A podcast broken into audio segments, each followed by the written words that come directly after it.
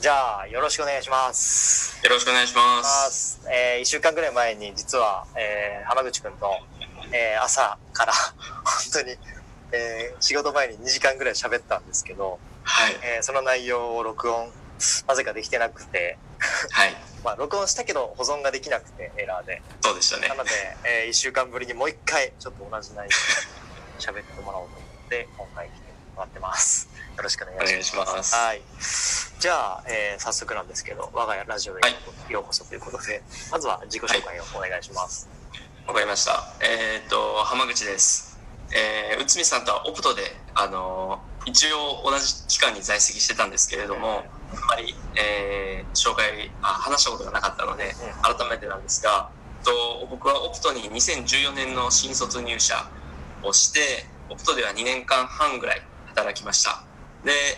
えっと、オプトでは社長室っていう経営企画を担当する部署にいて、えー働いてたんですけれども、え2年半で辞めて、その後はシンガポールで、えー人材系の仕事をして、その後ミャンマーで人材系の仕事をして、うん今はインドネシアのジャカルタに、えー住みながらまた人材系の仕事をしているという感じです。会社は、えー、海外に行ってからの会社は変わってないってことですよね。そうです。えっと、シンガポールで働いて、それから移動でミャンマー、で、そこからまた移動してインドネシアっていうので、なので合計オプトと含めて2社っていう感じです。うんうん。3カ国っていうのはすごいよね。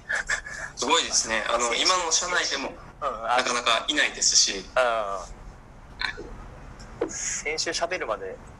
自分もその3社も、あ、3カ国も行ってるっていうのは全然知らなくて、そうですよね。それが結構驚きました。はい。そうです。じゃあちょっと時間も限られてるんで、サクサクはい。行きたいな。と思ってて。まあ、なんか先週本当にいろんな話ができて、なんかそれをこう、さらにスマートにした感じに、はい今日は、まあスマートにって言っちゃうとちょっとゆるさがなゆるさがなくなるんですけど、はい。なんか結構本当にいろんな今まで聞けなかったというか、どんな、どのラジオの回にもなかった、また新しい話が聞けたので、今日は、はい。えーまたそれをさらに、えーブラッシュアップした形で聞けると思うと楽しみなので、わかりました。はい、よろしくお願いします。はいハードルやたら上げてすいません。いや、ほんまっすよ。だからそもそも、はいあ。の、まあ、うちのその会社で、えーっと、はい働いていて、まあ多分いろんな希望もある中で、そういうこう、はい。えー割とバックヤード系の仕事を、はいしてたと思うんですけど、まあはいあのそこからさらに、えーその環境を離れて海外に、えー行こうと思った、はいえーまあ、背景とかを、はい。理由とか含めて、えー話してもらえたらなと。できれば、あの、先週聞いたように、あの、学生時代から、はいいうこと考えててとかっていうのから話してもらえると嬉しいなと思います。わかりましたはい。えっと、僕学生時代に、えっと、海外で家を建てるボランティアとかをしてて、うんうん。えっと、それはまあ大学のサークルみたいな感じで、当時そういう国際ボランティアとか流行ってたので、その一環みたいな感じなんですけど、えっと、実際にフィリピンとかスリランカとかインドとかそういう国に行って、えっと、やっぱり日本って恵まれてるなとか、うん。海外に対して何か貢献したいなっていう、ざっくりとした海外、その中でも東南アジアっていうところに興味があった中で、えーそういうところに何かできないかなっていう興味が一つありました。で、えっと、それとは別に、えっと、そういう海外の人たちを見てると、自分ってこう自分の地元とか、うん。自分の出身のところに誇りを持ってないなっていうことも思って、えーせっかくなので僕は地元である兵庫県に対して何かできないかなっていうその2つ海外と自分の地元みたいなところを、えーきっかけにいろいろ考えていました。で、えっと、その中で就職の選択肢って例えば地元で公務員になるとかうん。地元の企業に就職するとかまたは、えっと、海外関連の NPO とか NGO でボランティアを続けるとかいろいろ選択肢があったんですけどもいろいろ話を聞いてるとやっぱり社会人としてビジネスマンとしての実力がないうちにそんなことをしてしまうと、えっと、そういう自分がやりたいことに関われるけれども活躍ができないっていうふうにアドバイスをいただいてじゃあまずは最初の3年とか5年で、えービジネスパーソンとして活躍できるところあビジネスパーソンとしての実力をつけれるところはどこかっていうのが僕の就活の考えでした。うん。うん。で当時オプトに出会って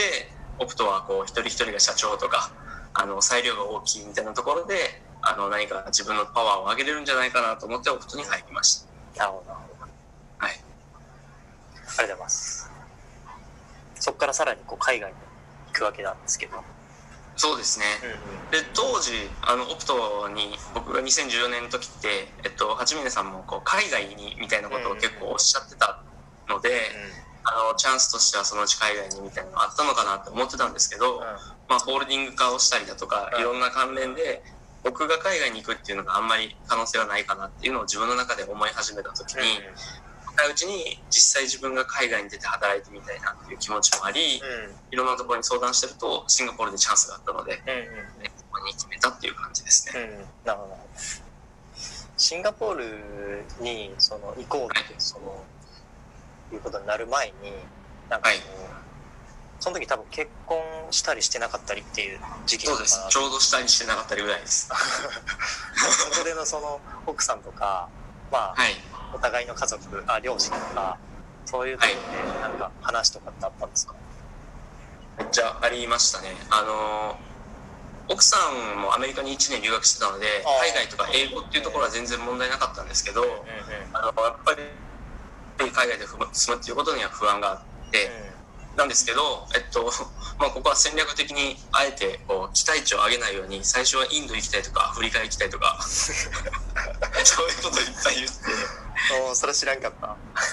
で、えっと、最終的にシンガポールとなったらあじゃあインドよりはマシかみたいな。うまいな まあ、そんな感じのもありましたけどでもまあ、あのー、我々2人というか僕と奥さんよく話すので、うんうん、あのこういうことしたいとか、うんうん、はい、なのであの僕が何かしたいっていうことも伝えてましたし、うんうん、それも理解してくれて、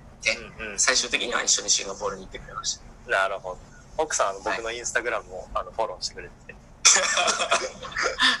なぜか。結局、はい、前回あの終わった後に聞いたら「してるよ」って言ってました ラジオ聞きたいとか言ってました。あじゃああの浜口君が出てくれた後あの、はい、このラジオまで奥さんとシェアしてもらって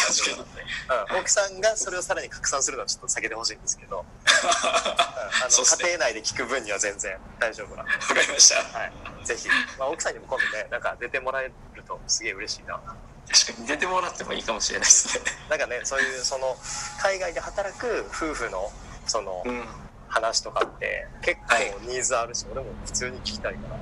確かに僕から視点だけじゃなくて、うん、奥さん視点もいいかもしれないですね。別の話として聞きたいな。は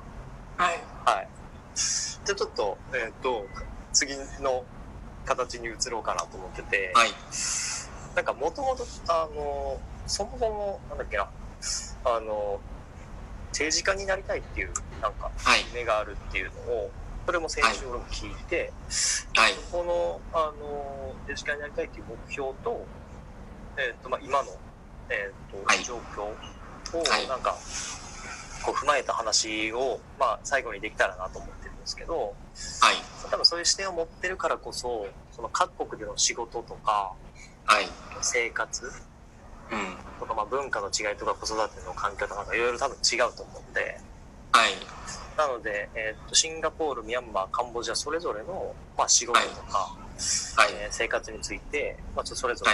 話、はい、まあ、時系列で話してもらえたらなと思ってます。わかりました。まあ、だからどんなことしてきたかとか、あの、はい、それの背景にこういう文化があるとか、なんかそういう、ちょっと難しい話ですけど。わかりました、わかりました。オーダーが難しいですが。はい。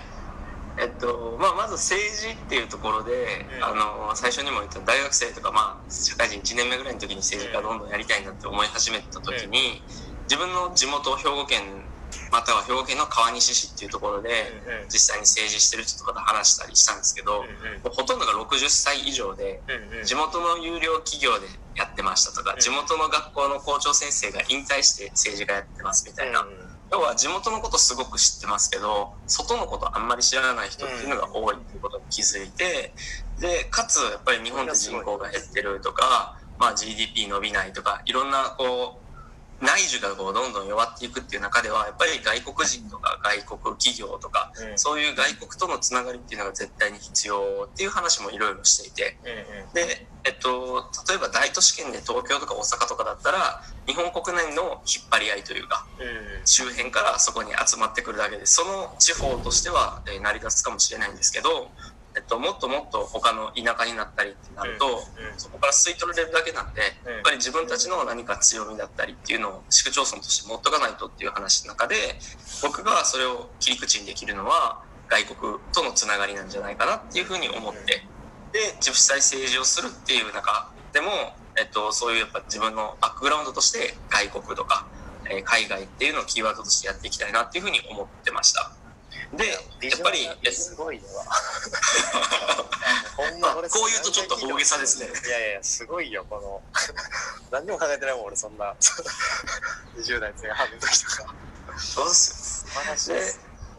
シンガポール選んだのも、まあ、あのいろんな理由やっぱ住みやすいとかビジネスがいっぱいあるとかそういうのもそうなんですけど、うん、多民族っていうところもやっぱすごく好きで、シンガポールって、えー、人口が500万人ぐらいしかいないんですけど、うんそのうちの3割150万人外国人なんですね、我々日本人とか韓国人とかアメリカ人オーストラリア人とか、